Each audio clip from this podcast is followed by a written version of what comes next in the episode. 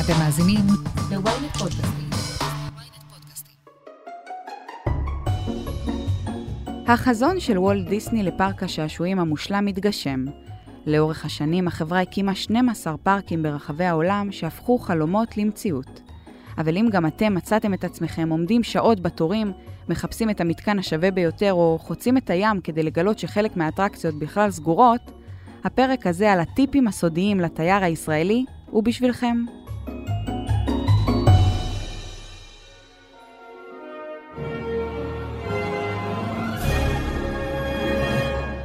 עורך הדין אלעד נווה, שלום. היי, מה העניינים, משי?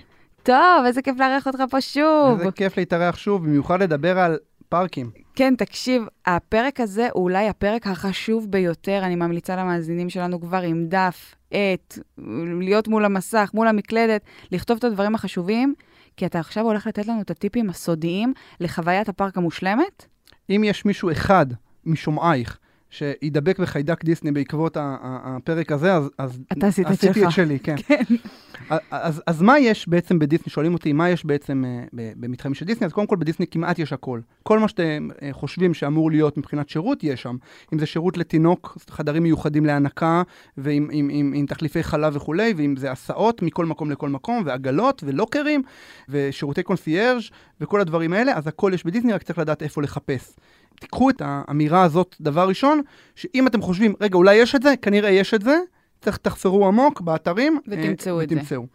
עכשיו, קודם כל, נדבר קצת מה, מה זה פארק תמה לעומת פארק רגיל. אז הפארק תמה זה, זה, זה לא סתם פארק עם, עם כל מיני סחרחרות ו, ו, ומתקנים שאנחנו מכירים, זה איזשהו פארק שמדבר על, אה, פארק נושאי, שיש לו איזשהו נושא, איזשהו מוטיב מרכזי, שהוא בעצם מכיל את הנושא הזה על המתקנים שתחתיו.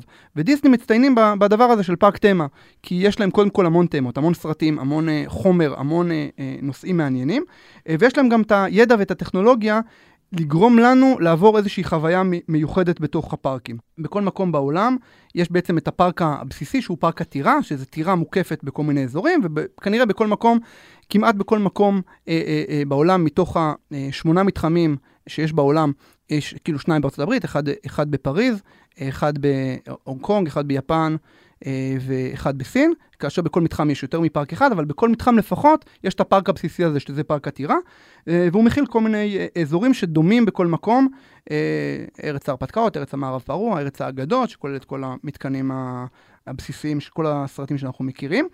אבל חוץ מה... באמת התמות האלה, אה, מה שאני רוצה להסביר לפני שאנחנו נכנסים בעצם אה, להבין איך הפארק הזה בנוי, זה איזה סוגי מתקנים אנחנו נתקלים. אז קודם כל יש את הנסיעות הרגילות, שזה הרייד. אתה עולה לקרונית, אתה עובר איזושהי חוויה, בדרך כלל מלווה באיזשהו אה, תמה של איזשהו סרט, מלווה בדמויות אה, אודיו אנ- אה, אנימטרוניקה, שזה הרובוטים האלה שזזים אה, ומדמים אה, אה, דמויות. אה, וזה נסיעה שהיא בעצם נסיעה לכל המשפחה.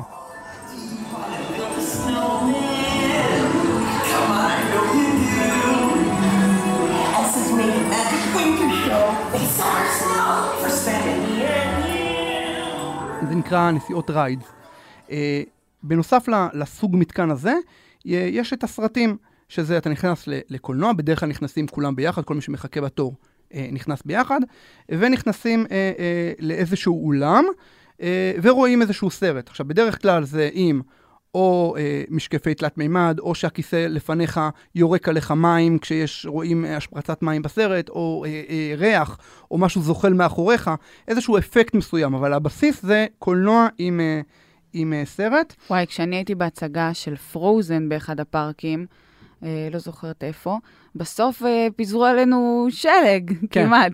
זה היה נהדר. לא, זה, זה, זה מדהים, כי גם בסרטים הרגילים בסוף נותנים לך את, ה- את האפקט המוזר, ואם המתקן של החבובות נגיד, הוא מדהים, המתחם של אה, It's tough to be a bug, על, על הסרט Bug Life, הוא מדהים, זוחלים מתחתיך דברים, קצור, ממש ממש מגניב, וזה זה הסוג השני סרטים. Our next guest is a soldier termite who defends his mound by spraying intruders with acid. Intruders must be terminated. No exceptions.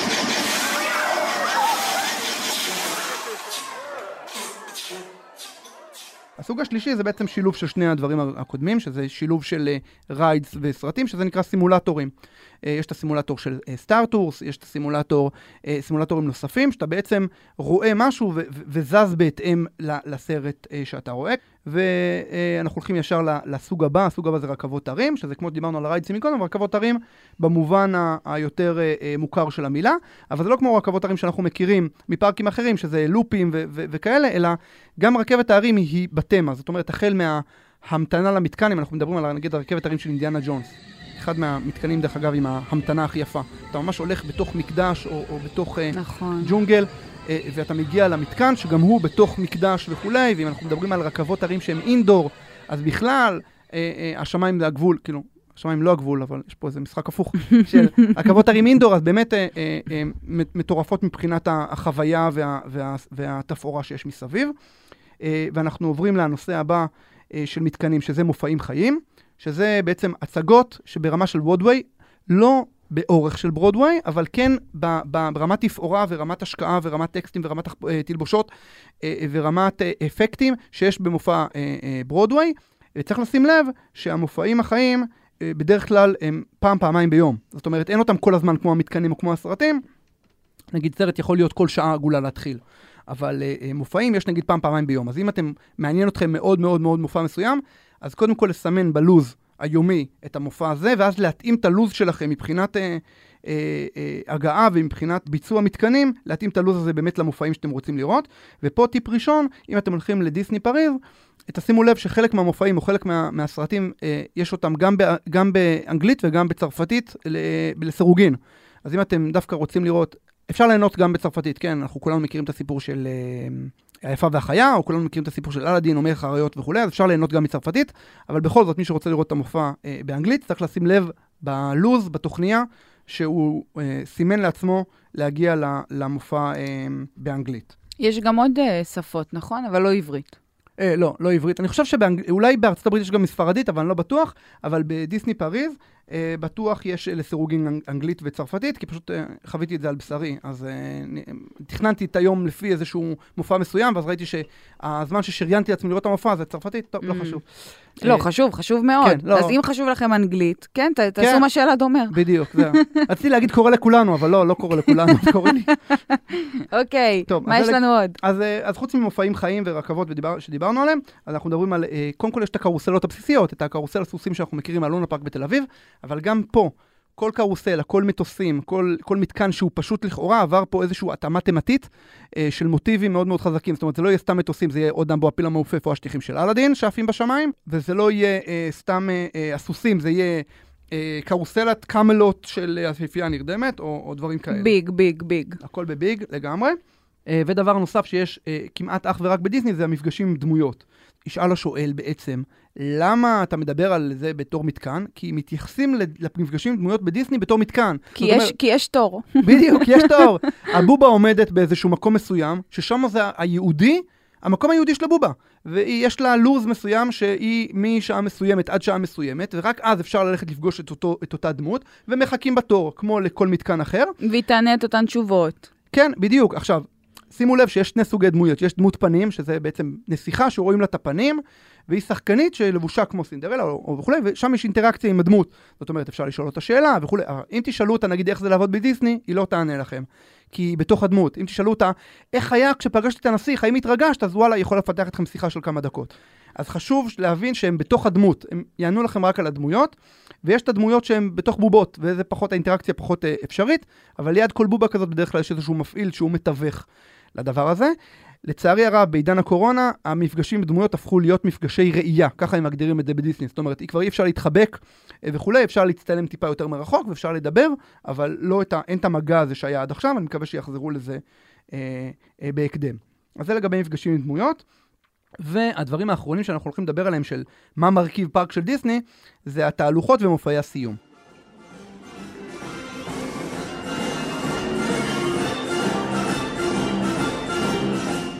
תהלוכות, יש אה, בדרך כלל תהלוכה אחת לפחות, שזה בעצם מצעד כזה, עד לא ידה כזה, מאוד מאוד גדול, עם מתקנים גדולים שנושאים רכבים מאוד מאוד גדולים, קצת כמו אה, אה, קרנבל אה, ברזיל כזה, שעליו כל מיני דמויות של דיסני, אה, וזה בדרך כלל קורה פעם אחת או פעמיים במהלך היום. ויש כזה אחד בלילה, שהוא עם אותו דבר, רק עם הר, הרבה אורות ו- ו- ו- ועם איזשהו אה, אה, מוטיב אחר של אה, משחק, משחקים של אורות כזה. אם אתם מאוד רוצים לראות את התהלוכות, אז תגיעו קודם לזמן של התהלוכה, תסתכלו על המפה איפה התהלוכה עוברת, יש סימונים של כוכבים כאלה על המפה של אה, דיסני, איפה התהלוכה עוברת, להתמקם קודם, כדי שלא יסתירו לכם, כדי שתוכלו להיות בקו ראשון לתהלוכה. זה הטיפ הראשון, והטיפ ההפוך לדבר הזה, זה שאם התהלוכה פחות מעניינת אתכם, ויותר באתם בעניין של המתקנים, אז זה הזמן להרביץ מתקנים, כי רוב האנשים הולכים לראות את התהלוכה. עכשיו, כששואלים אותי האם המתקן הזה, כשבאים להתייעץ איתי על, על, על פארקים, והאם המתקן הזה מתאים לי, איזה מתקנים מתאימים לי, אז צריך להבין. צריך לראות שסוג המתקן מתאים לך, שאתה אוהב רכבות הרים, אוהב rides, אוהב סרטים, אוהב זה, וצריך לראות שהתמה מתאימה לך. כי אם לא מעניין אותך שלגיה ושבעת הגמדים, אז אתה כנראה לא תלך למתקן הזה. אם אתה מפחד מרכבות הרים, נגיד אם יש לך פוביה מרכבות הרים, או שאתה עם ילדים קטנים, אז לא משנה כמה אתם תאהבו את, אה, את אינדיאנה ג'ונס, אתם לא תוכלו לעלות על המתקן כי הוא רכבת הרים.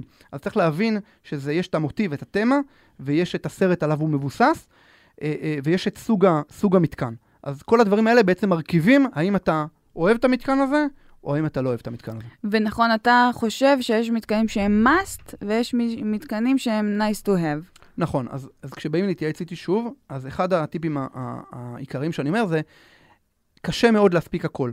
אם אתה לא מבלה יומיים שלושה בפארק, קשה מאוד להספיק את הכל. שמעתם שלושה ימים בפארק, הוא ממליץ. לא, אם, אם רוצים להספיק הכל הכל, זה שלושה ימים בפארק. אם לא רוצים להספיק הכל הכל ולא לרוץ ולא לצעוק אחד על השני, אין זמן לקפה, בוא אומר למתקן, כן. אה, אז, אז, אה, אז, אז צריך יומיים שלושה בפארק. אבל בגלל שאנחנו ריאליים, ובגלל שאנחנו יודעים שרוב האנשים עושים פארק ביום, אז באמת חשוב לפני זה לעשות את ההכנה, אתה אומר, של אה, סוגי המתקנים שמתאימים לי, מה שאני רוצה, על הסרט שזה מבוסס, על הסוג שלו, על המוטיב.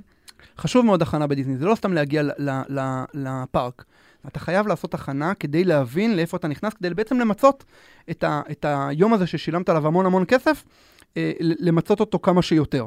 אז ככל שתעשו הכנה יותר טובה, ככה תוכלו למצות את, ה- את הפארק אה, אה, בצורה יותר טובה, להבין איזה מתקנים אתם אוהבים. והייתי באמת מחלק את זה, כמו שאמרת מקודם, הייתי מחלק את זה לשלוש. הייתי אומר, מתקנים שהם אה, must, שמבחינתי לא יוצאים מהפארק לפני שעושים אותם, ומתקנים שהם אה, nice to have, שאם במקרה אין תור אפשר להיכנס, ומתקנים שהם, אה, מה שנקרא, אה, אפשר לוותר. זה מתקנים שאו לא מתאימים לכם מבחינת גיל, זאת אומרת, אם אתם בלי ילדים, לעלות על, ה... על דמבו פחות רלוונטי, וגם לא להיכנס למופע הארוך מאוד של דיסני ג'וניור, או, או, או... אה, אני אומר ארוך מאוד כי אני נכנסתי, למרות ש... כן. אני וילדים בני ארבע. טוב, אתה לא, היית כל כך הרבה. פעמים, אז עשית את כל הדברים השווים, אבל גם עשית את כל הטעויות. כן, לא, מה לא, לעשות? לא, כי אני מבחינתי. אחרת איך תמליץ לנו מה לא לעשות? לא, אני מבחינ... מבח- מבחינתי, מבחינתי מתקן שאני לא רואה מבחוץ מהו, נגיד על, ה- על השטיחים, אז אני יודע שזה שטיחים שזה כמו מטוסים, אז אני אה, פחות. אבל, אה, שגם עליהם עליתי, אבל, אה, אבל בגדול אני יכול לוותר עליהם. אבל מתקן שהוא בתוך חלל סגור, ואומרים לי, אוקיי, מופע של מיקי וזה וכולי וכולי, אמרתי, אוקיי, סבבה, בקיצור מצאתי את עצמי עם ילדים בני ארבע במופע של אה, דיסני, אה, דיסני. דיסני ג'וניור, אז אוקיי, אז, אז בצרפתית, אבל, אה, אבל בגדול, Even the Jewish people suffered enough. enough. כן. אז uh, צריך להבין, צריך להבין ולעשות הכנה מוקדמת, מה אתם עושים, אלא אם כן באמת אתם חובבי פארקים, ואז אתם מקדישים יומיים לכל פארק, ואם יש לכם במתחמים בעולם שני פארקים, שזה נגיד בדיסנילנד פריז, או בדיסני אה, יפן, או בדיסני, אה, אה, או בדיסנילנד בחוף המערבי, אז יש שני פארקים, אז לפחות ארבעה ימים, כי שניים בכל פארק, ובדיסני וולד זה כבר ארבעה פארקים, ועוד שני פארקי מים, אז זה כבר עשרה ימים. וואי וואי, בקיצור חופש. גדול. כן, לגמרי. אז אם לא עושים את הדברים האלה, זאת אומרת, אין לך יומיים לכל פארק, צריך לעשות הכנה ולסמן את המתקנים מראש, שאתה מבחינתך הם... הם- ובהכנה הדבר ראשון זה להאזין לפרק הזה באבק כפיות. זה, זה, זה, זה תמיד נכון. תמיד להאזין לה- לה- לאבק כפיות. רגע, אז מקודם הזכרתי חופש גדול, כי אמרת שצריך כל כך הרבה ימים, אז באמת אה, נשאלת השאלה בשביל משפחה ישראלית, אה, ממש זוג, שני ילדים, שרוצים לנסוע לאחד הפארקים של דיסני בעולם. אז אני חושבת על זה שבאמת מבחינת חופשים לילדים, אז יש את החופש הגדול ויש את חופשת חנוכה ויש את חופשת פסח, ובעיקרון חגים. אז כשאני באה אה, לתכנן טיול כזה, כמה חשובה היא בחירת התאריך שלי? הבחירת התאריך היא מאוד חשובה, אבל אין פה תשובה נכונה. זאת אומרת, היא חשובה להבין שצריך להקדיש לזה זמן, אבל אין לי כרגע תשובה מוחלטת של איזה תאריך עדיף. ולמה זה? כי בעצם זה יש שני צדדים למטבע. כי ככל שהעונה יותר חלשה, אז התורים יותר אה, מקוצרים, אבל גם שעות הפארק יותר מקוצרות, ואין את כל המופעים, והפארק בשיפוצים, ויותר מתקנים סגורים. אה, כך שב off season יכול להיות שהמתקנים יהיו עם פחות תור, אבל יהיה פחות מתקנים פעילים. ולכן, לפני שאתם נוסעים ואתם סגורים על חופשה, הטיפ הוא להסתכל באתר לראות בתאריכים האלה איזה מתקנים צפויים להיות סגורים, והם מפרסמים מראש איזה מתקנים הולכים להיכנס לשיפוצים, ואיזה מתקנים הולכים לעבור חידוש, אז צריך להיכנס מראש ולראות את שעות פעילות הפארק. זאת אומרת, אם אתה נמצא, אה, אם אתה נוסע בשבוע מסוים ואתה מתלבט אם ללכת לפארק ביום שלישי או רביעי, אבל אז שווה להיכנס לאתר ולראות, כי יכול להיות שביום רביעי הפארק פתוח עד 10 בלילה, וביום שלישי הוא פתוח עד 8 ב- בערב. אז שווה ללכת ליום שהוא פתוח עד 10 בלילה, כי אז אתה מרוויח גם את המופע סיום, ואתה מרוויח. עוד שעתיים בפארק. אז גם אם אתה הולך באותה תקופה, הטיפ הוא להסתכל על, ה- אחד, על שעות הפתיחה וה, והסיום של הפארק, ושניים, על המתקנים הסגורים, ושלוש, על איזה מופעים אה, מופיעים. מעשה שהיה כך היה. סגרתי איזה עשרה ימים או שמונה ימים אה, בדיסני וולד, אבל עשיתי את החלוקה לא נכונה, שבדיוק כשהלכתי לפארק מסוים, המופע סיום לא היה בפארק הזה. הייתי צריך, אה, אה, let's the long story short, בכיתי, ל... בכיתי שם באחד הדוכנים שם של הקבלת אורחים, של השירות לקוחות, והם בסוף הסכימו להכניס אותי רק למופע סיום. הבטחתי שאני לא אדבר על זה, אבל הנה אני מדבר על זה. כן. הם באים לעצור כן, אותך. באים לעצור אותי. אז, אז בגדול, לשים לב איזה מופעים יש ביום שאתם הולכים, לשים לב לשעות הפתיחה, לשים לב לשעות הסגירה, ולשים לב למתקנים הסגורים. והפתוחים באותם תאריכים. זה לגבי מתקנים, אה, לגבי בחירת תאריכים. כמובן שתמיד יום ראשון וסופי שבוע יהיו יותר עמוסים, כריסמס יהיה יותר עמוס, כן, הלואוין קחו יהיה... בחשבון. כן, הלואוין יהיה יותר עמוס, אבל יש לזה את היתרונות של זה, כי בהלואוין ובכריסמס וזה וכולי, יש נכון, יותר זה- מופעים. זה גם קונספט והכל. בדיוק. אוקיי. אה, אילו סוגי כרטיסים יש לנו אה, באתר? אז דיברנו על, אה, על זה שיש מתחם עם כמה פארקים. אז בעצם יש את הכרטיס הבסיסי שזה נקרא one day one park. שאתה משלם זה הכרטיס הכי זול, שגם היום הוא כבר לא כל כך זול כי דיסני העלו מחירים, אבל בגדול הוא מתאים לך ליום אחד לפארק אחד. זאת אומרת, אתה מגיע, אתה בוחר איזה פארק אתה רוצה ביום הזה. לצערי, בגלל הקורונה, בחלק מהאתרים היום צריך גם להירשם מראש לאיזה פארק אתה רוצה ללכת באותו יום. וואו. כן, אני מקווה שיבטלו את זה, אבל uh, בגדול, uh, uh, uh, זה הכרטיס הבסיסי. עכשיו, יש ש- כרטיס שנקרא hopper ticket, כרטיס קפיצה, שהוא בא ואומר, באותו כרטיס אתה יכול לעבור בין פארק לפארק במהלך היום. ואז, אם לדוגמה יש לך רק מספר ימים, uh, ואתה רוצה להספיק גם את הפארק הזה וגם את הפארק הזה, נגיד יש לך שלושה ימים, ואתה מתלבט מה לעשות, אז מה שהייתי עושה זה הייתי עושה יום לפארק הזה, יום לפארק הזה, ועוד יום אחד עם הכרטיס היקר. זאת אומרת, לא לקנות שלושה כרטיסים יקרים, אלא לקנות יום אחד כרטיס זול, יום שני כרטיס זול, לעשות יום שלם פה, יום שלם פה, והיום השלישי לעשות את ההופר טיקט, ואז להשלים מתקנים שלא הספקתם Mm. גם פה וגם פה, או לעשות שוב מתקנים שאהבתם גם פה וגם פה. אז זה לגבי סוגי כרטיסים. יש כמובן, ככל שאתם מתקדמים וקונים ליותר ימים, כך הכרטיס פר יום יורד. זאת אומרת, נגיד ההבדל בין כרטיס ליום אחד לכרטיס ליומיים הוא כמעט כפול, אבל ההבדל בין כרטיס לשבעה ימים לבין שמונה ימים זה כמה דולרים בודדים, אל תשאלו אותי איך אני יודע, כי זה קרה לי. אז, אז ככל שאתם הולכים לתקופה יותר ארוכה, וכמובן מתארחים גם במלונות דיסני, שתכף נדבר על זה, אז כמובן המחירים הם, אה, אה, הם אה, בהתאם. מה לגבי תכנון מקדים? אז מה שכמו שאמרנו מקודם, תכנון מקדים. מה זה אומר תכנון מקדים? חוץ מלעבוד על המחשב ולראות, לבחור תאריך ולראות את השעות פתיחה וכולי, זה לעבוד עם שני אלמנטים בידיים. היום כמובן הפכו את הכל והכניסו את הכל לתוך אפליקציה, אבל בגדול, אני מדבר על המהות. אמור להיות לכם ביד אחת אה, מפה וביד אחת תוכניה.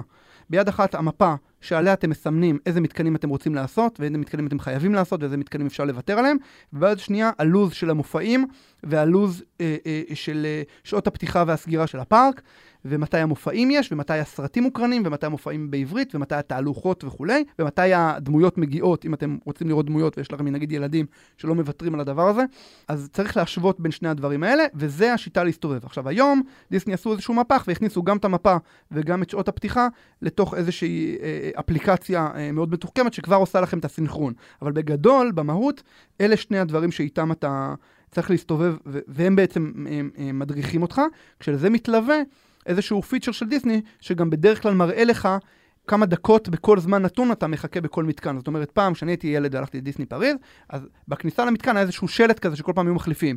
אם אתה עומד כאן, זה אומר שיש לך עוד 50 דקות אה, המתנה. אם אתה עומד כאן, זה אומר שיש לך עוד 30 דקות המתנה. היום זה כבר הכל אפליקטיבי, אתה יכול להיכנס בכל רגע נתון, בכל מקום בפארק, לכל המתקנים ולראות כמה זמן המתנה. יש אנשים שיגידו שבכוונה אה, דיסני מבלפים פה כדי לשלוט על התנועה, ואם הם רוצים לצבור תורים במתקנים מסוימים, אז בכוונה כותבים שם שההמתנה נמוכה, ואם רוצים להרתיע אנשים מלהגיע, או לגרום לאנשים לקנות כרטיס יקר יותר שמדלג על תורים, אז הם כותבים שיש המתנה ארוכה יותר. אה, אני עדיין מאמין אה, אה, שהרוב, הרוב, הרוב, הרוב מדויק. תגיד, איך אני בוחרת את המלון שהוא הכי נכון עבורי? אז לגבי, לגבי מלון, יש שוב חלוקה בין אה, כל המתחמים בעולם לבין אה, מתחם דיסניבולד בארצות הברית. עכשיו, אני לא אדבר על אה, המתחמים הפחות מוכרים של אה, יפן, סין והונג קונג, כי באמת מי שטס לשם צריך לעשות תחנה נפרדת, כי, כי, כי זה טיפה, טיפה אחר. אני בעיקר אדבר על דיסני פריז, על דיסנילנד באנהיים ו- ועל דיסניוולד באורלנדו, כששוב יש חלוקה. אה, ואני אומר חלוקה זה ככה, אז בדיסנילנד בארצות הברית, באנהיים ב-LA, וביורו דיסני, האתר שכולנו אה, מכירים, והישראלים אולי הכי מבקרים בו הכי הרבה, זה בעצם מתחם של שני פארקים שסובב סביבו בתי מלון. עכשיו, כשאני אומר סובב סביבו בתי מלון, אני אומר מספר מאוד מצומצם של בתי מלון. זאת אומרת, יש, אני חושב שבדיסני פריז יש משהו כמו מלון אחד חמישה כוכבים, עוד שניים ארבעה ועוד איזה שלושה של שלושה. אה, וחוץ מזה, אבל יש אה, אה, בתי מלון שהם מה שנקרא דיסני פרנדס. אם אתה לא רוצה לשלם מאוד מאוד יקר, בגלל שהמתחם הוא די קטן, אתה יכול לקחת מלון מחוץ למתחם, ועדיין יש לו אה, איזה שהם יחסים עם דיסני מבחינת שאטלים ומבחינת אה, אה, התאמות. ככה שאם אתה בדיסני פריז ומלונות של דיסני עצמם אה, יוצאים לך יקרים מדי או, או בתפוסה מלאה, עדיין יש את המלונות מסביב, בתוך המתחם, שהם הם לא מלונות דיסני, אתה לא תיכנס ו- ו- ו- וכל החדר יהיה, יהיה ירוצף לך במיקי מאוס, אבל כן יש לך דוכן שם של, של המלון, אה, אה, אה, של הפארקים, יש לך כן שם אה, אה, שאטלים בחינם לפארקים, אה, והם גם בקרבת הפארקים. זאת אומרת, אז בדיסני פריז, כמובן מי שהממון בכיסו, הייתי ממליץ לקחת את המלונות בתוך הפארק או, או צמוד לפארק, אבל מי שלא, יש גם פתרונות מאוד מאוד טובים של הפארקים מסביב, עם שאטלים חינם לפארקים, מלונות אה, אה, דיסני פרנדס אה, ומלונות מצוינים, הייתי בהם כמה פעמים, אה, ממש ממש אה, אה, סבבה, ובמחיר יותר מוזל אתה מקבל מלון מבחינת רמת כוכבים אה, יותר גבוהה. נכון שאין את התמה, אבל זה בהחלט מלונות ששווה. כנ"ל בדיסנילנד אה, בארצות הברית, בחוף המערבי. גם שם, בגלל, בגלל שהמתחם קטן והוא ד, הוא בתוך מתחם מגורים כזה, אז יש המון המון בתי מלון מסביב שהם גם כן ב, ב, בקשרים עם אה, דיסני. אני נגיד הייתי במלון שהוא יחסית היה אה, הרבה יותר זול ממלונות דיסני, והוא היה מרחק הליכה. הוא היה שתי דקות הליכה מה, מהפארקים, ו, ו, ו, וזה היה בהחלט אה, וואו, אפילו לא צריך את ההסעה בבוקר. ממש, היה דיל טוב, ושוב, זה החלוקה בין המתחמים הקטנים, שזה דיסני פריז ודיסני לנד, לבין דיסני וולד. דיסני וולד זה עולם אחר לגמרי. דיסני וולד זה מתחם שלם, בערך בגודל, אה, אה, אני לא אגיד גוש דן, כן, בערך גודל של עיר. לא, הוא מתחם מבחינת קילומטראז' הוא ענק. הוא מתחם ענק. זה ענק. זה ענק, זה נסיעה של כמה דקות טובות בין מקום למקום נסיעה, אה, עם, עם highways בתוך המתחם הזה וכולי. אה, וזה כבר מתחם ענק, זה כבר כולל ארבעה פארקים שמאוד מרוחקים אחד מהשני, זה לא הליכה. אה, שני פארקי מים, כמה מתחמים שהם מתחמי קניות, אחד מהם זה דיסני ספרינגס ואחד מהם זה, זה הברודווק, זה, זה הטיילת, עם, עם, עם אגמים מלאכותיים באמצע, עם, אה, עם אה, דברים, ושם ההתניידות היא מאוד... אה, היא יותר מורכבת, זה, זה לא ברגל בין פארק לפארק, אבל בגלל גודלו של דיסני וולד, גם המנעד המלונות של דיסני אה, הוא יותר גדול. זאת אומרת, יש שם משהו, משהו כמו 20-30 בתי מלון בכל, ה, בכל הרמות. אפשר להסתכל באתרים ולראות שיש אה, מה שנקרא best offer, זה מה שנקרא, ה... הם לא רוצים להגיד המלונות הזולים שלנו, אז הם כותבים best offer, המלונות המשתלמים. כן. אז זה בעצם הגדרה... ההצעה הטובה ביותר. כן, אתה יודע, בדיוק, אז, זה המולבנת למלונות היותר זולים, אה, אבל גם הם, זה מצחיק, כי דיסני הולך בעצם הפוך על הפוך, כי ככל שהמלון יותר זול, ה theme בו היא יותר אה, אה, אובססיבית, זאת אומרת, תיכנס למלון שלושה כוכבים, אז תראו מיקי מאוס בכל מקום, והרצפה מיקי מאוס, והקירות מיקי מאוס, והכל מיקי מאוס, והמיטות מיקי מאוס, והמצעים מיקי מאוס, תיכנסו למלון חמישה כוכבים, זה הרבה יותר ב class. זה כאילו יש לך מיקי מאוס קטן בסבון, אתה יודע מה, זה class באפס מאמץ, ככה כן. זה כנראה עובד. לא, לגמרי, אבל היופי הוא באמת בדיסני וולד, זה שיש לך באמת את כל המנעד. אתה לא צריך ללכת למלונות אחרים, יש לך באמת את כל רמות המחיר, אה, אה, וכמובן לכולם יש שאטלים והכול אה, בסדר, אז זה לגבי המלצה למלונות. מה זה שעות קסם? אז היתרון הגדול שאתה לוקח מלון של דיסני, זה שאתה נהנה משעות קסם. Uh, הכוונה היא שעות שהפארק פתוח אקסטרה רק לאורחי המלון. שזה יכול לעשות דרך אגב את השינוי בין להמתין כמה דקות למתקן שאתה מאוד רוצה, לבין להתקין כמה שעות למתקן שאתה מאוד רוצה. כי אם אתה מגיע, אה, אתה מתארח במלון ואתה נכנס ראשון לפארק ויש לך שעות שרק אורחי הפארקים נמצאים, בלי האורחים מבחוץ, אז זה יתרון מאוד מאוד משמעותי, שזה, שהיתרון הזה ניתן אך ורק לאורחי המלונות של דיסני. זאת אומרת, גם מלונות האלה שעובדים איתם בשיתוף פעולה, אז אמנם יש להם שאטלים חינם וכולי, אבל אין שם את שעות הקסם וזה ששמורות. נכון, זה ממש בתחילת היום, ומה, בסוף היום? כן, אז צריך שוב להסתכל בלוזים, איזה פארק נותן שעות קסם מתי, לא כולם נותנים כל זה יום. כתוב לכם גם בסימניה כזאת, רשימה כזאת שאתם מקבלים מהמלון, וזה בעיניי חוויה גם הייתה מדהימה שכשאני חוויתי את זה, כי זה באמת, אתה רגיל לראות את הפארק הזה מפוצץ באנשים, ופתאום הוא כמעט ריק ביחס למה שהוא רגיל להיות, וזו חוויה מדהימה, ממש רץ ממתקן למתקן. זה נכון, כי זה גם בוקר וגם ערב, וגם זה רק לאורחי המלון, וגם יש פה איזשהו משהו שכזה, אתה... ש, ש, שנותן לך פחות כמות של אנשים בשעות הכי, הכי ריקות גם ככה. זה נותן לך איזושהי אה, באמת אה, הזדמנות טובה להספיק אה, עוד משהו, וגם כזה תחושה של, "מ, אני מהמקובלים, כן. אני VIP. כן, אני, מכניסים אותי לפני כן, כולם. לפני כולם. כן. טוב, אז המאזינים שלנו ככה ליקטו ממך כל מיני טיפים ודברים חשובים שכדאי להם לדעת, אבל אולי הדבר הכי מרכזי שחשוב למבקר הישראלי כשהוא מגיע לאחד מהפארקים של דיסני זה איך אני מספיק כמה שיותר. אוקיי, אז אה, זה בעצם המהות של אה, המחקר של דיסני, שבאמת... אה, זה גם המהות של הפרק הזה. כן, המחקר של הפארקים, איך להספיק כמה שיותר בפארק. אז הטיפ הכי טוב שאני יכול לתת, זה נקרא בעגה של הדיסנאים, של חובבי הדיסני והפארקים, זה נקרא rope drop, שזה מה שנקרא השמטת חבל. שזה בעצם ה- ה- הכינוי הסלנג ל- לרגע שבו המתקנים נפתחים ונופלים החבלים ש- שחוסמים את המתקנים. ולמה זה, זה אה, כל כך משמעותי? כי אם אתה אה, אה, ראשון מגיע לפארק ונעמד ליד החבל, כשהחבל נופל והמתקן בעצם נפתח, אתה תגיע למתקן ראשון. אתה תגיע אליו, תעשה אותו כל כך מהר, שתוכל להספיק לעשות אותו אפילו עוד פעם, או אפילו ללכת למתקן אחר, אה, לפני שהקהל אה, יתחיל להצטבר. ולכן הטיפ הכי טוב זה להגיע מוקדם בבוקר. אם יש לך שעות קסם, אז להגיע ראשון גם לשעות קסם. אה, אה, ולהיות ממש צמוד לחבל, כי גם ליד החבל לאט לאט אה, מתכנסים אנשים. יש כבר אה, איזשהו אה, אה, מיפוי בעולם הבלוגרים בארצות הברית, איזשהו מיפוי של איפה ממוקמים החבלים, אה, כדי לראות לאיזה מתקן, איזה חבל חוסם אותו הכי קרוב למתקן, כי החבלים הם לא בדיוק על המתקנים, הם טיפה קודם, אה, סוגרים את, את כל המתחם, או, או, או טיפה קודם. אז, אז, אז בעצם נותנים לך להיכנס לפארק, ואז אתה מגיע לאיזה מקום שהוא חסום. כי הפארק נפתח קצת לפני שהמתקנים נפתחים. אז יש כבר ממש תיאוריות, איזה חבל הכי קרוב למתקן הזה, ואיזה חבל הכי קרוב למתקן הזה, וזה נמצא 20 מטר, וזה נמצא 30 מטר, אז, אז לא צריך להגזים, אבל כן, אם אתה תהיה בין הראשונים ליד החבל כשהחבל נופל והמתקן נפתח, אתה מרוויח אה, שעות יקרות.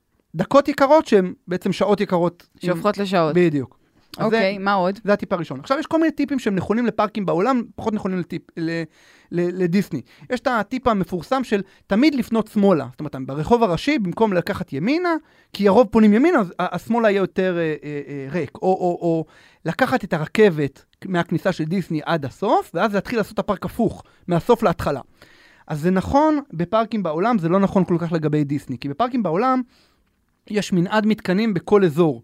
אם זה בפארק אירופה, נגיד בגרמניה, או, בגרדלנד באיטליה, אז, אז כל אזור הוא משופע במתקנים מכל מיני סוגים. בדיסני האזור הוא תמתי, הוא עם תמה מסוים, זאת אומרת, אז אם אתה רוצה מתקנים מתמה מסוים, זה לא יעזור שאתה אה, תתחיל מהסוף, כי, כי אותם אנשים שרוצים את אותם מתקנים, את המתקנים בתמה הזאת, שנמצאים במקרה בסוף, שזה נגיד עולם האגדות, ויש להם ילדים קטנים, הם לא ילכו לרכבות הרים בארץ הפיראטים, או בארץ ההרפתקאות, או במערב פרוע, הם ילכו ישר לאליס בארץ הפלאות, או ילכו ישר לשלגיה שהיא נמצאת בסוף. אז זה לא יעזור שאתה בעצם תתחיל מהסוף ותעשה את הפארק הפוך. אה, או זה לא יעזור שתפנה ימינה או שמאלה, כי האנשים מגיעים אה, חדורי מטרה לאיזה מתקנים הם רוצים לעשות, והם יודעים גם איפה הם ממוקמים. אז זה טיפים לא כל כך טובים. אתם רואים, זה לא רק עשו, וזה עשו ואל תעשו. לא, זה טיפים, זה טיפים נחמדים, הם פשוט לא כל כך עובדים בדיסני, עובדים בסדר, בעיקר... חשוב- חשוב לדעת. כן, אז, אז, אז הרופ דרופ הוא בעיקר טוב, לפנות שמאלה או להתחיל מהסוף זה פחות טוב, החלוקת המתקנים לשלושה קטגוריות ביצוע זה אולי הדבר הכי טוב, ובאמת הטיפ הכי טוב שאני יכול לתת זה לנסות כמה שלהספיק, להספיק כמה שיותר בשעות הבוקר ובשעות הערב. זאת אומרת, הבוקר, אה, עד שאנשים מתעוררים ומגיעים, לא כולם מטורפים כמוני שמגיעים על ההתחלה, אז להספיק כמה שיותר, כי מה שאתם מספיקים בעשר דקות בבוקר, אתם יכולים להספיק אחרי זה שעתיים במהלך היום. כנ"ל בערב. פתאום אחרי המופע סיום, הפארק מתחיל להתרוקן, ויש איזשהו חוק בדיסני שאם עמדת בתור למתקן לפני שהוא נסגר, חייבים להכניס אותך, אז אתה יכול Mm. אפילו להרוויח עוד טיפה, אם אתה וואו. דקה לפני סיום הפארק נכנס כבר לאיזשהו תור מסוים. אה, אז באמת, בתחילת היום ובסוף, אה, אה, להספיק, עד כדי כך שיש אתרים, אני פחות מציע את זה, אבל יש אתרים שאפילו אומרים, אם אתם ילדים, תהיו בבוקר, תלכו לשנץ במלון, או לנוח עם הילדים בבריכה, או לנוח טיפה אחרי צהריים, כדי שיהיה להם כוח להמשיך בערב. אני מבחינתי, כל יציאה מהפארק זה חטא. זה בדיוק מה, כן. אני- לא מאמינה, זה- זה לא טיפ, סליחה. כן, אבל, אבל יש אנשים שבאים ואומרים, אם אני, אם אני צריך למקסם את, הזמן ערנות של הילדים אה, וכולי, אז, אז באמת אה, בוקר וערב. טוב, עוד מעט נמשיך, אבל קודם, הפסקה קצרה. היי, אני יובל מן. ואני אושרית גנאל. בעולם הטכנולוגי של היום צריך שמישהו יעשה קצת סדר. הצטרפו אלינו לרפרש, פודקאסט הטכנולוגיה של ynet. בכל שבוע נדבר על מה שחדש ומעניין בעולם הדיגיטלי. רשתות חברתיות, גאדג'טים, המצאות חדשות, וגם הפוליטיקה של חברות הענק. חפשו רפרש בוויינט או באפליקציית הפודקאסטים שלכם.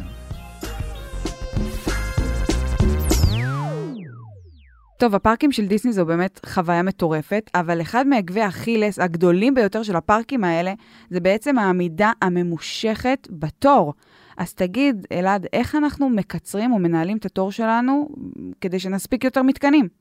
אוקיי, אז, אז לדיסני בעצם יש איזושהי אה, אה, שיטה לנהל את התור. זאת אומרת, עבורנו זה איזשהו קיצור תור במתקן זה או אחר, אבל דיסני ככה יודעים לנווט את, ה, את הקהל על ידי ניהול, אה, אה, ניהול תורים וניהול זמני המתנה.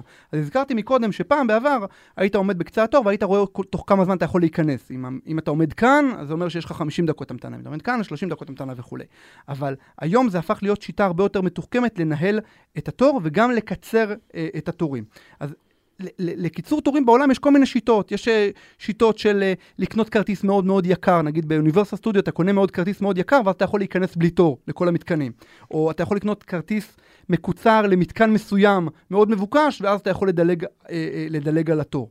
ודיסני שנים נמנעו מהסיפור הזה של לקחת עוד כסף על אה, אה, קיצור תור, והם בנו מערכת שנקראת אה, פספס, אחרי זה היה פספס פלוס, אחרי זה זה היה מג'יק בנד, אה, איזשהו צמיד, או כמו שאנחנו קוראים לו, הפאסט פסים. כן, הפספסים. זה היה איזושהי מערכת מאוד מאוד מאוד ידידותית לדעתי, שהיית מגיע, ובעצם דיסני היה בא ואומר לך, אתה לא יכול להיכנס עכשיו בתור המהיר, אבל אם תחזור בשעה שאני אומר לך, היית מקבל כרטיס כזה עם שעה אה, חמודה כזאת, אם תחזור בשעה שאני אומר לך, אה, אה, אתה תוכל להיכנס בנתיב מהיר כזה, בלי תור, וככה דיסני הייתה מנווטת את התורים, הייתה, היית יכול, היית, היית יודע באיזה שעה אתה יכול לחזור, ואז אתה אה, אה, מגיע, נכנס בתור מקוצר. זה נקרא הפספס או הפספסים. זה עבד נהדר, אגב, לפני 14 שנה, כשאני השתמשתי בפספסט הראשון שלי. תקשיבו, זה, זה, זה היה דבר מעולה, ואחרי זה השתדרג גם לזה שלפספס פלוס, שהיית יכול להזמין פספסים מהבית, עוד שלושה פספסים ראשונים היית מזמין מהבית. נכון, ואז- נכון, נכון. נכון, ואחרי זה, ואחרי זה צמיד גם, היית, לא היית צריך את הכרטיס, היית מסתובב עם צמיד, והיית שם את הצמיד, והוא אומר לך, אוקיי, אם אתה מגיע למתקן עכשיו ואתה חוזר בשעה חמש, אז אתה יכול להיכנס. והיה גם אה, תור נפרד לכל כן, הפספס, כן. והייתם הולכים כמו מלכים כן. שם, בזמן היית- שכל, שהאספסוף מחכה. בדיוק, היית מראה את הכרטיס הקטן שקיבלת בפספס, הנה, מותר לי לחזור בין 4 ל-5, השעה 4 ורבע, אני נכנס בלי תור, ומגניב, וככה דיסני הייתה מנהלת את התורים וכולי. אה, לדאבוננו, השיטה הזאת השתנתה. הם הפכו את כל השיטה הפיזית הזאת של להכניס כרטיס ולהוציא כרטיס ו- ומתי לחזור, הם, הם הפכו את הכל לשיטה אפליקטיבית. זאת אומרת, הכל נמצא בתוך האפליקציה. אתה כביכול מסמן את המתקן המועדף עליך אה, באפליקציה, ואז אה, באפליקציה, אם יש לך תור פנוי, זה כמו להזמין תור, זה כמו מעין אה, איזשהו תור וירטואלי כזה לרופא. אתה מזמין את המתקן הזה לשעה מסוימת, ואתה יכול לחזור בשעה הזאת אה, בלי תור.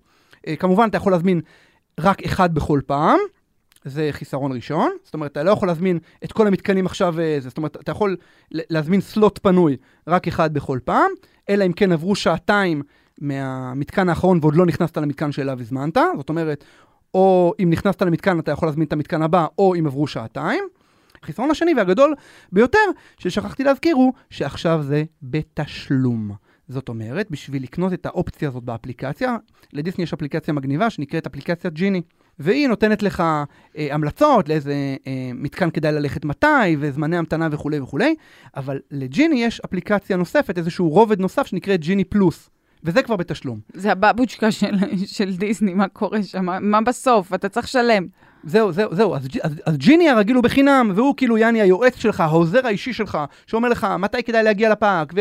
הוא ו- יודע איפה יש עומסים ואיפה... והוא יודע כביכול איפה יש עומסים, ותכף אני אגיד למה אני אמרתי כביכול, והוא כן. ממליץ לך וכולי וכולי, אבל הוא לא נותן לך שום דבר בקיצור תורים. מי שכן נותן לך זה חבר שלו, ג'יני פלוס, והוא בתשלום, של בין Mm. 15 ל-20 דולר, אה, אה, בתשלום לבן אדם, ורק למי שיש את הג'יני פלוס יכול בעצם ליהנות מהטכנולוגיה הזאת של קיצור תורים, שפעם הייתה בחינם לכולם באמצעות, ה, באמצעות הפספס. דיסני מנצלים את זה גם, צריך לומר. הם, הם, הם חושבים, הגעת עד לפה, אתה בא מהצד השני של העולם, השקעת כבר את ה-X כסף, מה, אתה לא תשקיע עוד את 20 הדולרים האלה בשביל... כן, אבל זה הזוי, כי אמנם זה לא יקר כמו הכרטיס המחיר הכפול באוניברסיטה סטודיו, שאתה אז אתה נכנס חינם, אבל זה לא שאתה יכול להיכנס לכל מתקן עכשיו חופשי. אתה, אתה יכול בסך הכל, קיבלת את ההזדמנות לחפש תור פנוי בשעות מסוימות. זהו, הוא לא מקצר לך, הוא לא... הוא לא מקצר לך הוא באותו נקודת זמן. לך. הוא לא מקצר לך באותו נקודת זמן, הוא מקצר לך בעתיד. זאת אומרת, אני קניתי, שילמתי את ה-15 דולר על ג'יני פלוס, והוא בא ואומר, ואז אני צריך להתחיל לרפרש את האפליקציה ולראות מתי יש לי את עליית ההתנגדות, שזה המתקן האהוב עליי, אה, מתי הוא פנוי. אבל פה הוא כבר עמוס, כי כולם קנו ג'יני פלוס, ופה הוא כבר עמוס, ואז, אה, אוקיי, ב-11 בלילה, אם אני אגיע ב-11 בלילה, אני אכנס בלי תור, ועכשיו 8 בבוקר. לדעתי, דיסני פה פישלו, כי הם לוקחים על זה כסף, והם לא נותנים את הכניסה הישירה חינם, אלא רק אה, חופשי, בלי תור, אלא רק את הכניסה כאילו העתידית, וגם הם בעצם גורמים לאנשים כל הזמן להיות בתוך ה... לרפרש ולהיות בתוך האפליקציה. זאת אומרת, הם חרטו פעם על דגלם את הסיפור הזה של אה, אה, ידיים חופשיות, אנחנו אה, אה, רק תבוא, תתנתקו מחיי היום-יום, אפילו בלי, בלי ארנק, כי יש את הצמיד הזה שאתה יכול לחייב, ופתאום עכשיו כולם, כל האנשים בתוך, מרפרשים בתוך האפליקציה, מתי כן. יש תור פנוי, מתי יש תור פנוי, מתי יש תור הם פנוי. הולכים בתוך הפארק המטורף הזה, ועם ועם ה- עיני- עם עיניים בטלפון. עם עיניים בטלפון מרפרשים, מרפרשים, מרפרשים. אה, שזה הזוי. עכשיו, יותר מזה, לדעתי דיסני פה פישלו עם ג'יני פלוס, כי הם באו ואמרו, רגע, אנחנו נתקענו בעצם עם, ה, עם המתקנים הכי הכי הכי טובים, שאותם אה, הם יתפסו ישר בדיסני פלוס, ואז כל שאר הקהל אה, אה, יידפק, ואז כולם יזמינו את ג'יני פלוס, ואז ג'יני פלוס כבר לא יהיה שווה, כי אם כולם מזמינים את ג'יני פלוס, אין תורים פנויים. נכנסו לאיזשהו סחרור, ואז הם עשו עוד תוספת לדבר הזה, שנקרא individual lighting line. זאת אומרת, שיש מתקנים שגם אם אתה קונה את ג'יני פלוס, אתה לא יכול להיכנס אליהם אה, אה, בלי, בסלוט בלי תור, אלא בכל מקרה אתה צריך לשלם עליהם מחיר נפרד. זאת אומרת, שגם אם קניתי את ג'יני פלוס ואני רוצה ללכת למתקן מסוים, יכול להיות שהוא בכלל לא יהיה בתוך ג'יני פלוס, צריך לבדוק את זה כמובן מראש. יכול להיות שהמתקן הזה הוא כל כך מבוקש, שהוציאו אותו מג'יני פלוס וצריך לשלם עליו 15 דולר בנפרד, תלוי בתור. ומה קורה אם אתה משלם עליו, אתה ישר נכנס? אז אם אתה אה, משלם עליו, אומרים לך את הסלוט... מתי לבוא? כן, מתי לבוא, אבל שם כאילו הסלוטים כאילו, כי זה נקודתית רק לאותו מתקן. אז אתם מבינים מה קרה? פעם הייתי שילמתי על כרטיס לדיסני, וקיבלתי את כל הדברים האלה בח- ב- באותו, באותו מחיר. היום אני צריך להיכנס לג'יני פלוס אם אני רוצה את המתקנים הבינוניים, ואני צריך את ה...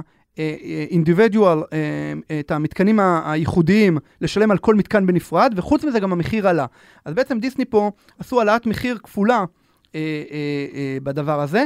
לדעתי זה לא יחזיק, כי יש על זה המון המון המון ביקורות, גם על התפקוד של, של ג'יני מה פלוס. זה? אנחנו מדברים עשר דקות, אני כבר עצבנית. כן, אז גם התפקוד של ג'יני פלוס הוא לא מאוד יעיל, וגם זה אנשים עם ראש בתוך הטלפון, וגם זה ש... ש אנשים פחות עכשיו סו- סומכים על הג'יני הרגיל שנותן להם זמני המתנה, כי הם באים ואומרים, הוא סתם מנפח את זמני ההמתנה כדי שנקנה את הג'יני פלוס. בדיוק, בדיוק. אז היה. בקיצור, יש עכשיו ברדק אטומי, ומכיוון שהמערכת הזאת היא אפילו לא בת חצי שנה, אז אני מעריך שעוד יהיו, יהיו בהם אה, אה, תמורות, אבל רק שתדעו שיש את הדבר הזה. זאת אומרת, שיש דבר שנקרא Lightning Lane, שזה המסלול המהיר למי שיש ג'יני פלוס, ויש individual Lightning Lane, זאת אומרת שיש מתקנים של ה Lightning Lane הזה, לקו ברק, לקו המהיר, אפשר להיכנס לא רק אם יש לך ג'יני פלוס, אלא אם קנית אה, אה, את אותו אה, מתקן בנפרד.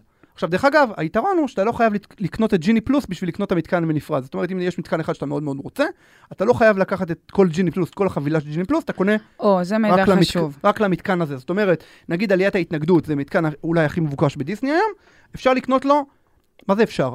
בשביל לקצר את התור אתה חייב לקנות לו בנפרד. לא יעזור שקנית ג'יני פלוס, זה לא יעזור שום דבר, אתה צריך לקנות לו את, ה, את הקיצור תור הנפרד, אה, את ה-ILL, את ה-Individual אה, Lighting Line, ורק אז אתה יכול אה, לקצר אה, את התור, בלי קשר אם יש לך ג'יני פלוס או, או אין לך אה, ג'יני פלוס. טוב, האמת שביאסת אותי קצת עכשיו עם כל הקיצור תורים שאני בחיים כנראה לא אוכל לעשות כדי להספיק את הכל, אז יש קצת חדשות טובות. אז אני מקווה מאוד שדיסני עדיין השאירו, הם עכשיו כמובן בתהליכי שינוי, כמו שאמרתי, כל ההטמעה הזאת של ג'יני וג'יני פלוס ו Lightning Lane וכל הדברים האלה, והמחיקה של כל ה FastPass, מה שהיה פעם, אבל אני מקווה מאוד שהם השאירו מושג אחד שאני מאוד מאוד אהבתי, שנקרא single rider. זה בעצם קיצור תור אחר, שהוא לא קשור למתי אתה מגיע, או להזמנת תור או משהו כזה, זה קיצור תור אחר, שהוא פשוט, אם אתה עולה על המתקן לבד, אתה נכנס ישירות באיזשהו תור מקוצר, ואתה בעצם משלים חורים, משלים ציוותים בתוך קרוניות. כי יש להם נגיד קרוניות, נגיד אחד המתקנים הכי מבוקשים בדיסני פריז נקרא רטטוי. אתה נכנס למתקן בדמוי עכבר ונוסע באיזשהו מסלול מאוד מגניב בהתאם אה, אה, לסרט.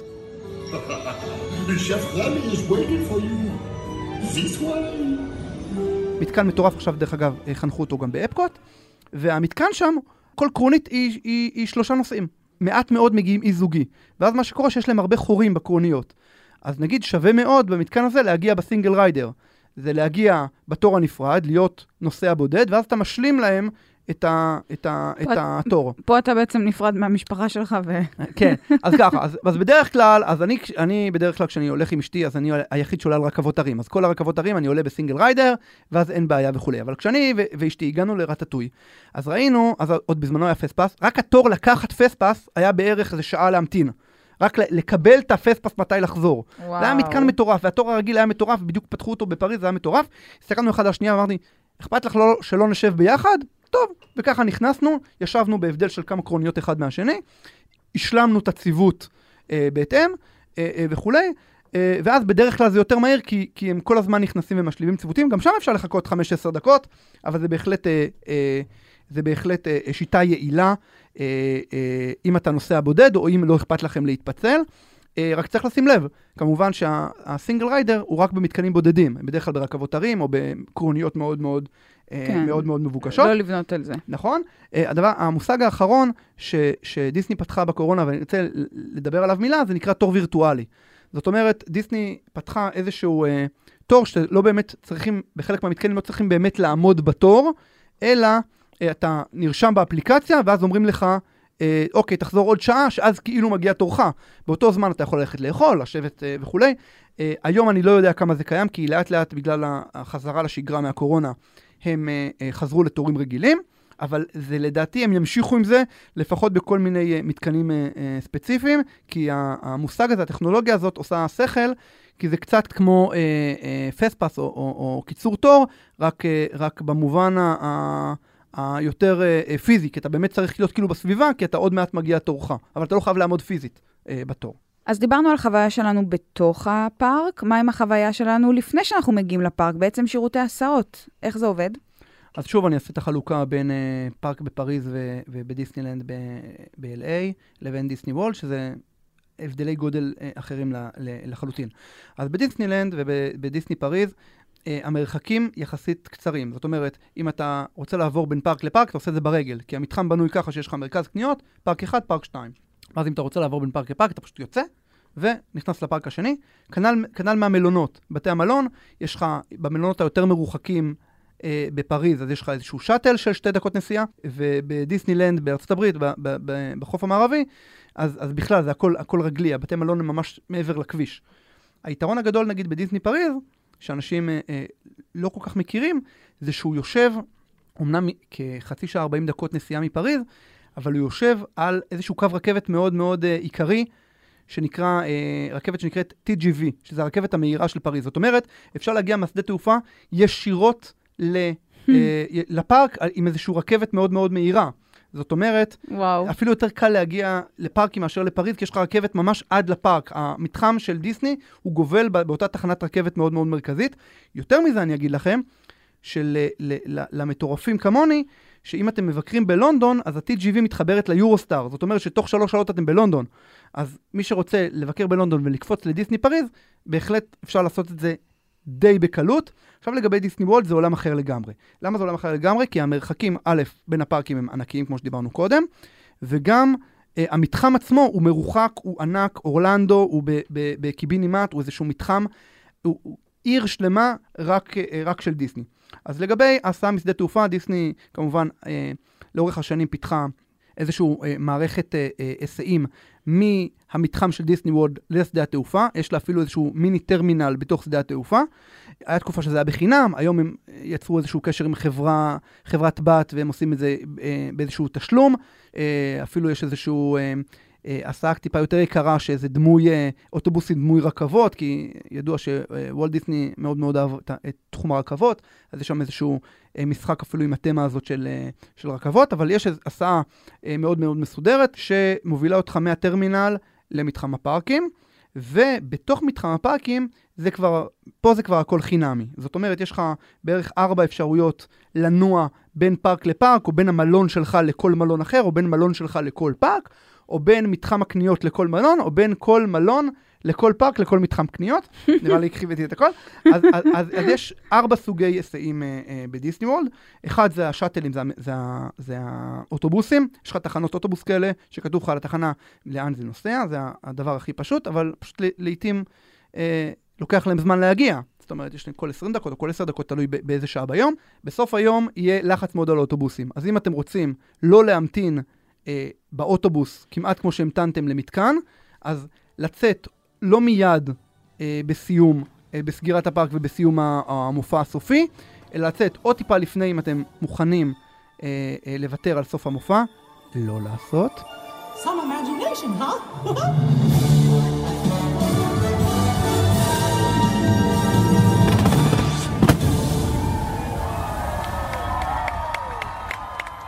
או, או, או טיפה אחרי, זאת אומרת להישאר טיפה עוד טיפה בחנויות, או, או טיפה ב... ב, ב כן, זה ב... כמו שההצגה נגמרת, אז אה, לחכות שנייה במושב ולא לקום עם כולם. בדיוק, אבל שם זה קצת אה, הרבה יותר... אה, כן, אה, אז הצגה מאוד מאוד גדולה. כן, הצגה בדיוק, הצגה ענקית. אז זה לגבי אה, זה. אז אמר, התחלנו לדבר על איזה סוגי היסעים, אז דיברנו על האוטובוסים, על השאטלים שמביאים אותך מכל מקום לכל מקום.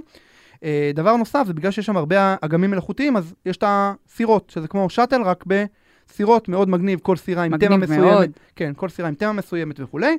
פה לפעמים, בגלל שה... ה- אומנם התדירות שלהם יותר נמוכה, אבל אם בדיוק אתה יודע מתי הן מגיעות, אז יהיה לך יותר טוב מאוטובוסים, כי הרבה פחות אנשים משתמשים בזה. זה לגבי הסירות.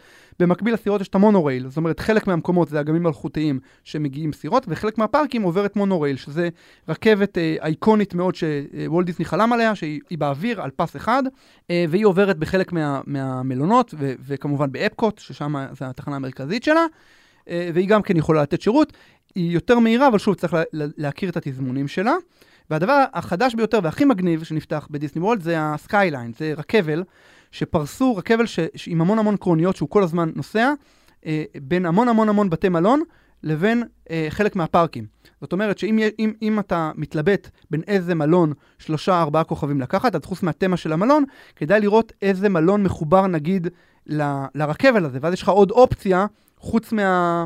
חוץ מהאוטובוסים, לקחת עוד אופציה בשביל לצאת מהמלון, שזה הרכבל הזה שנע כל הזמן, יש בו בדרך כלל, אה, התדירות שלו כמובן הוא כל הזמן, וגם הנסיעה יותר מגניבה. לנסוע מרכבת מעל כל השטחים של דיסני ומעל הפארקים, הרבה יותר כיף מאשר להצטופף אה, באוטובוס. אז זה לגבי הרכבל. כמובן, יש גם את הרכב הפרטי והאובר וה, וכל הדברים האלה.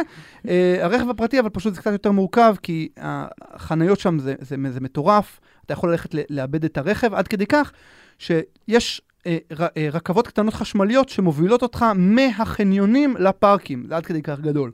אז אה, צריך אה, לקחת את זה בחשבון. כמובן שאם אתה מגיע עם רכב, תרשום טוב טוב איפה חנית, כי מאוד אה, מסובך אחרי זה למצוא את הרכב בחזרה.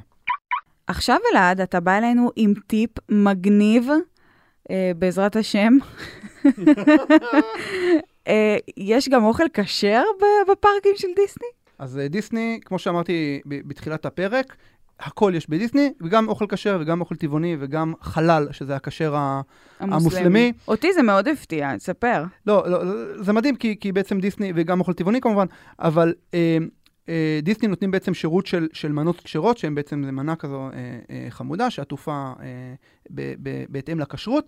בדיסני וולד נגיד בארצות הברית, לא צריך להזמין את זה מראש, זאת אומרת, אתה מגיע, וחלק מהמסעדות מחזיקות כזה סטוק של מנות כשרות, ואתה פשוט מגיע ומזמין את זה, וחלק מהמסעדות צריך להזמין מראש 24 שעות או 48 שעות מראש, צריך להסתכל באתר שלהם איזה מסעדות אה, מגישות אותו אה, ישירות, ואיזה מסעדות אה, צריך להזמין מראש, וזה בדיסני וולד. בדיסני פריז, פעם אחרונה שאני בדקתי, אבל שוב, יכול להיות שהם שינו את זה, צריך להזמין מראש. עכשיו, שימו לב שבדיסני וולד, חוץ מהאוכל הכשר, אנחנו מדברים על כמעט 300 אה, אה, בתי אוכל, לא כולם מסעדות, זה, חלק מהם זה, זה דוכני אוכל, חלק מהם זה, זה, זה מסעדות הושבה, חלק מהם זה, אתה יכול אה, להזמין מראש ארוחה עם, אה, עם דמויות, שפה אתה יכול בעצם לוותר על לפגוש את הדמות בפארק, כי אם אתה קונה ארוחה עם דמויות, הדמויות מסתובבות. Mm. וזה, זה מדהים לילדים, זה מדהים, מדהים, מדהים.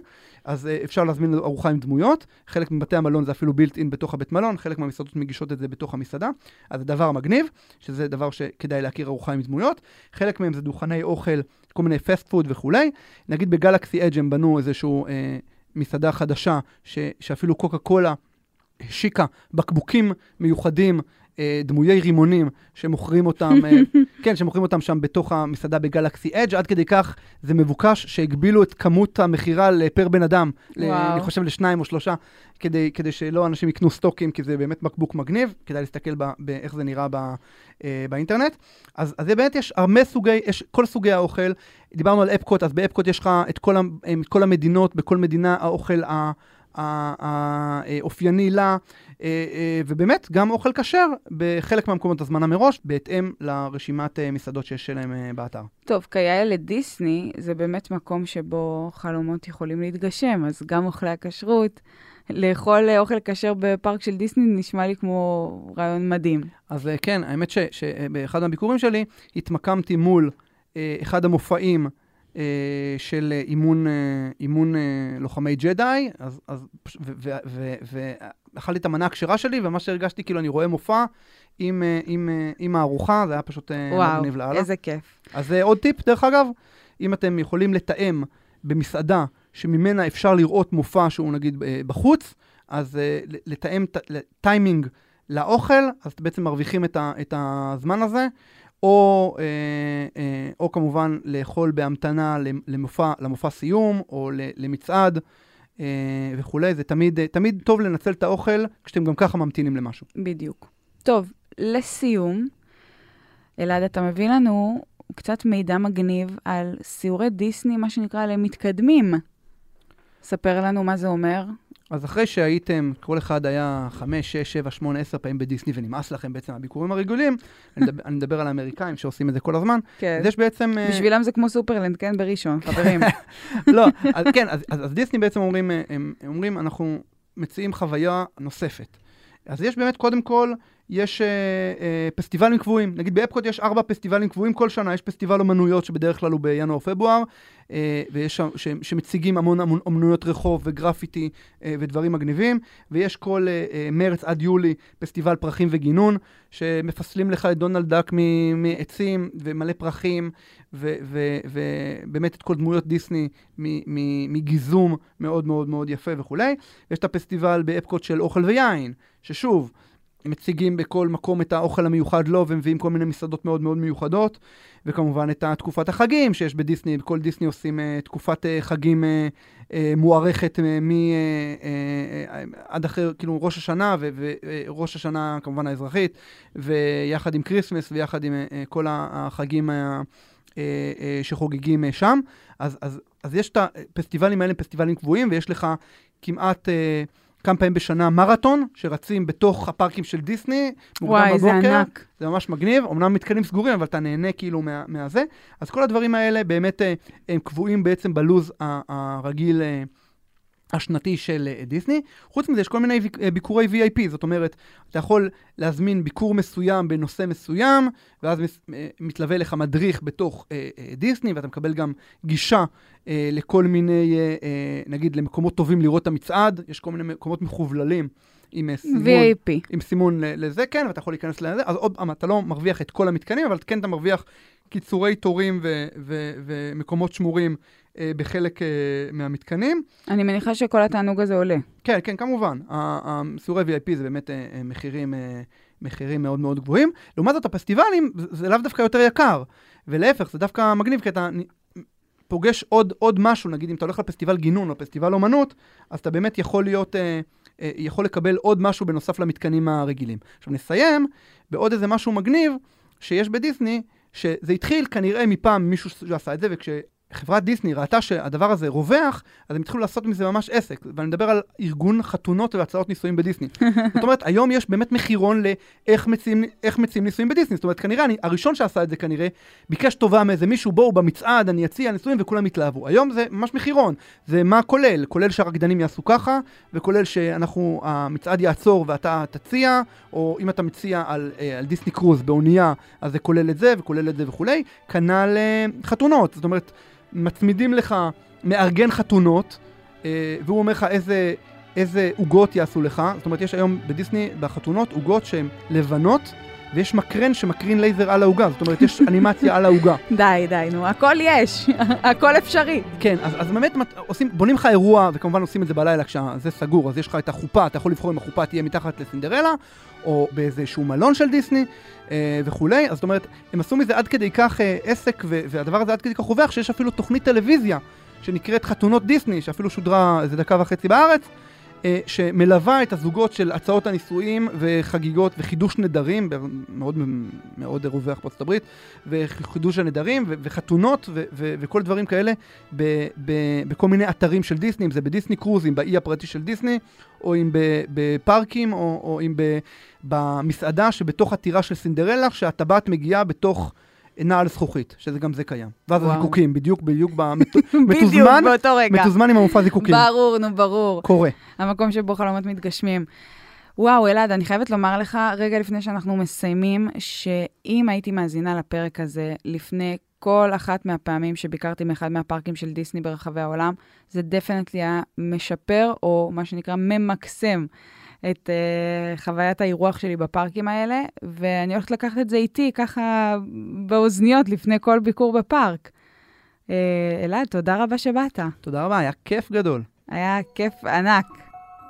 זה היה פרק סיום העונה השנייה של אבק פיות. תודה לכולם על עונה מדהימה ומרגשת, ותודה לכם, המאזינות והמאזינים, שעזרתם לנו לפזר אבק פיות.